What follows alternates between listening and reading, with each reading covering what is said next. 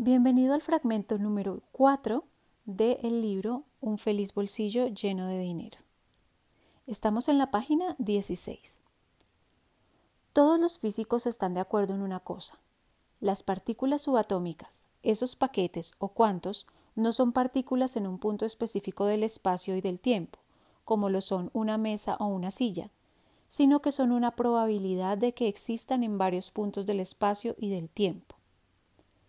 El acto de nuestra observación los convierte en una partícula física, en un punto específico del espacio y del tiempo, y una vez que retiramos la atención, se convierten nuevamente en probabilidad. Imagina que la silla en la sala de estar de tu casa es una gran partícula subatómica. Esta sería la manera en que se comportaría. Cuando no estás en casa y no estás pensando en la silla, ésta desaparecería y se convertiría en la probabilidad de reaparecer en cualquier parte de la sala o, en realidad, en cualquier parte del universo. Cuando regresas a tu casa y piensas en sentarte en una silla ubicada en un lugar específico de la sala de estar y buscas una silla en ese lugar, aparece mágicamente. Esto no es una historia de fantasía mágica. Las partículas subatómicas se comportan de esta manera. Lo asombroso es que toda la materia está compuesta puramente de cantidades enormes de estas partículas. Por lo tanto, toda la materia actúa exactamente como lo haría un gran grupo de partículas subatómicas. El hecho de que la silla esté ahí es el resultado de nuestra observación, de que está ahí, y decidiendo que esté ahí. No es una existencia totalmente independiente ningún tipo de materia existe completamente independiente del observador. Como dicen algunos científicos, si todo el mundo y todo en el universo dejara de mirar a la luna o de pensar en ella, no sería más una luna física, sería una probabilidad de existencia. El acto de observar hace que la probabilidad se vuelva una cosa definida y convierte en nulas todas las otras posibilidades de estar en cualquier otro lugar del mismo mundo. La atención continua la mantiene de esa manera, produciendo la ilusión de una existencia sólida y continua de la luna física. Yo soy riqueza, yo soy abundancia, yo soy alegría. Los físicos también descubrieron que las partículas cuánticas toman decisiones. Están propulsadas por la inteligencia. No solo eso, también saben instantáneamente qué decisiones han tomado las otras partículas en cualquier parte del universo. Este sincronismo a través del espacio y del tiempo es instantáneo. Se comunican sin mediar ningún tiempo ni atravesar ningún espacio. En efecto, también se mueven instantáneamente sin tener que atravesar el espacio o tomar tiempo. Pueden ir desde el punto A al punto B sin tener que cruzar el espacio entre medio y los puntos A y B pueden estar en diferentes tiempos. Recuerda que las partículas cuánticas no son partículas en el sentido que usualmente se le da a la palabra cuando uno piensa en una partícula. No son cosas que están en un lugar particular y en un instante. Están esparcidas por el tiempo y el espacio. Entonces, ¿cuál es la inteligencia que las propulsa? Bien, es la mente de la fuente, Dios, todo lo que es, constituida proporcionalmente de tu propia mente individual, y así como también de las mentes individuales del resto del universo, dependiendo del tema, materia, visión y fortaleza de voluntad. Piensa cuidadosamente sobre este tema. Piensa sobre el hecho de que todo lo que ve en tus ojos está hecho de estas increíbles partículas que están bajo tu control. Piensa sobre los hechos científicos que prueban ahora que tú estás en la causa o causa compartida. Para todo lo que te rodea, que nada de lo que observas puede existir sin tu observación.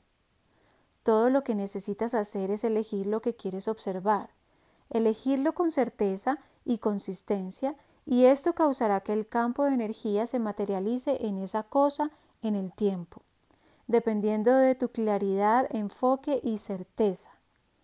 los científicos han descubierto que aún en los más estrictos experimentos de doble aislamiento, sus expectativas todavía influían en los resultados, concluyendo que es imposible llevar a cabo un experimento donde haya influencia cero por parte del observador. Yo soy riqueza, yo soy abundancia, yo soy alegría. Los paquetes cuánticos o partículas se definen mejor como probabilidades de existencia. Por ejemplo, digamos que tienes un paquete cuántico llamado señor X. Antes de que pidas hablar con el señor X, no existe como persona, existe como una persona potencial.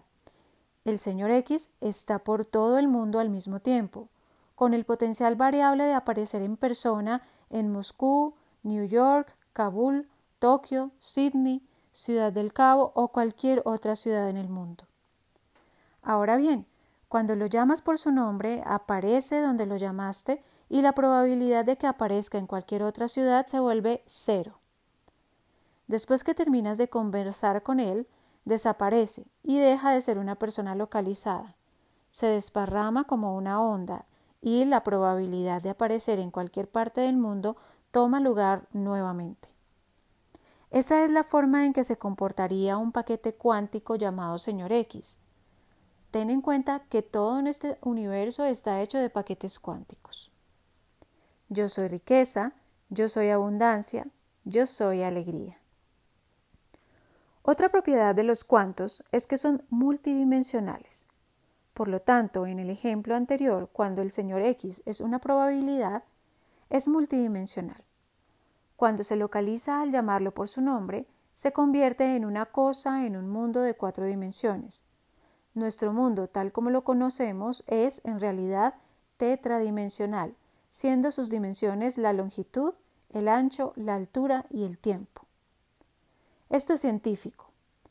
Ahora puedes ver científicamente que nuestro universo es multidimensional, a pesar de que nuestros sentidos solo sean capaces de detectar únicamente longitud, ancho, altura y tiempo como si fuesen las únicas dimensiones. No obstante eso, nuestras mentes son también multidimensionales. Escucha a tu alma, a tus sentimientos. El mundo físico está hecho literalmente de ideas y energía. Yo soy riqueza, yo soy abundancia, yo soy alegría. Si alguna vez sientes que no tienes poder, considera esto. Einstein y otros científicos cuánticos han probado que toda la materia física está hecha de paquetes de energía que no tienen límite en el espacio y en el tiempo. Este campo de energía no tiene límites bien definidos. El universo es literalmente tu cuerpo extendido sin límites de espacio ni tiempo. La ciencia ha probado también que la mente no tiene límites. Todas las mentes están conectadas a un solo campo mental. Tú eres más grande y poderoso de lo que piensas. Entonces, deja de sudar por las pequeñeces. Yo soy riqueza, yo soy abundancia, yo soy alegría. Tú ya tienes todo. Se ha dicho que antes de que lo pidas ya se te ha concedido. La ciencia está comenzando a probar a través de la física cuántica que esto es científicamente verdadero la infinita inteligencia y potencialidad a nivel cuántico, el nivel que constituye todo lo que nos rodea y nuestra inherente habilidad de influir sobre este campo es lo que nos proporciona el tenerlo todo. Estamos comenzando a entender esto en una mayor escala tanto científica como espiritualmente.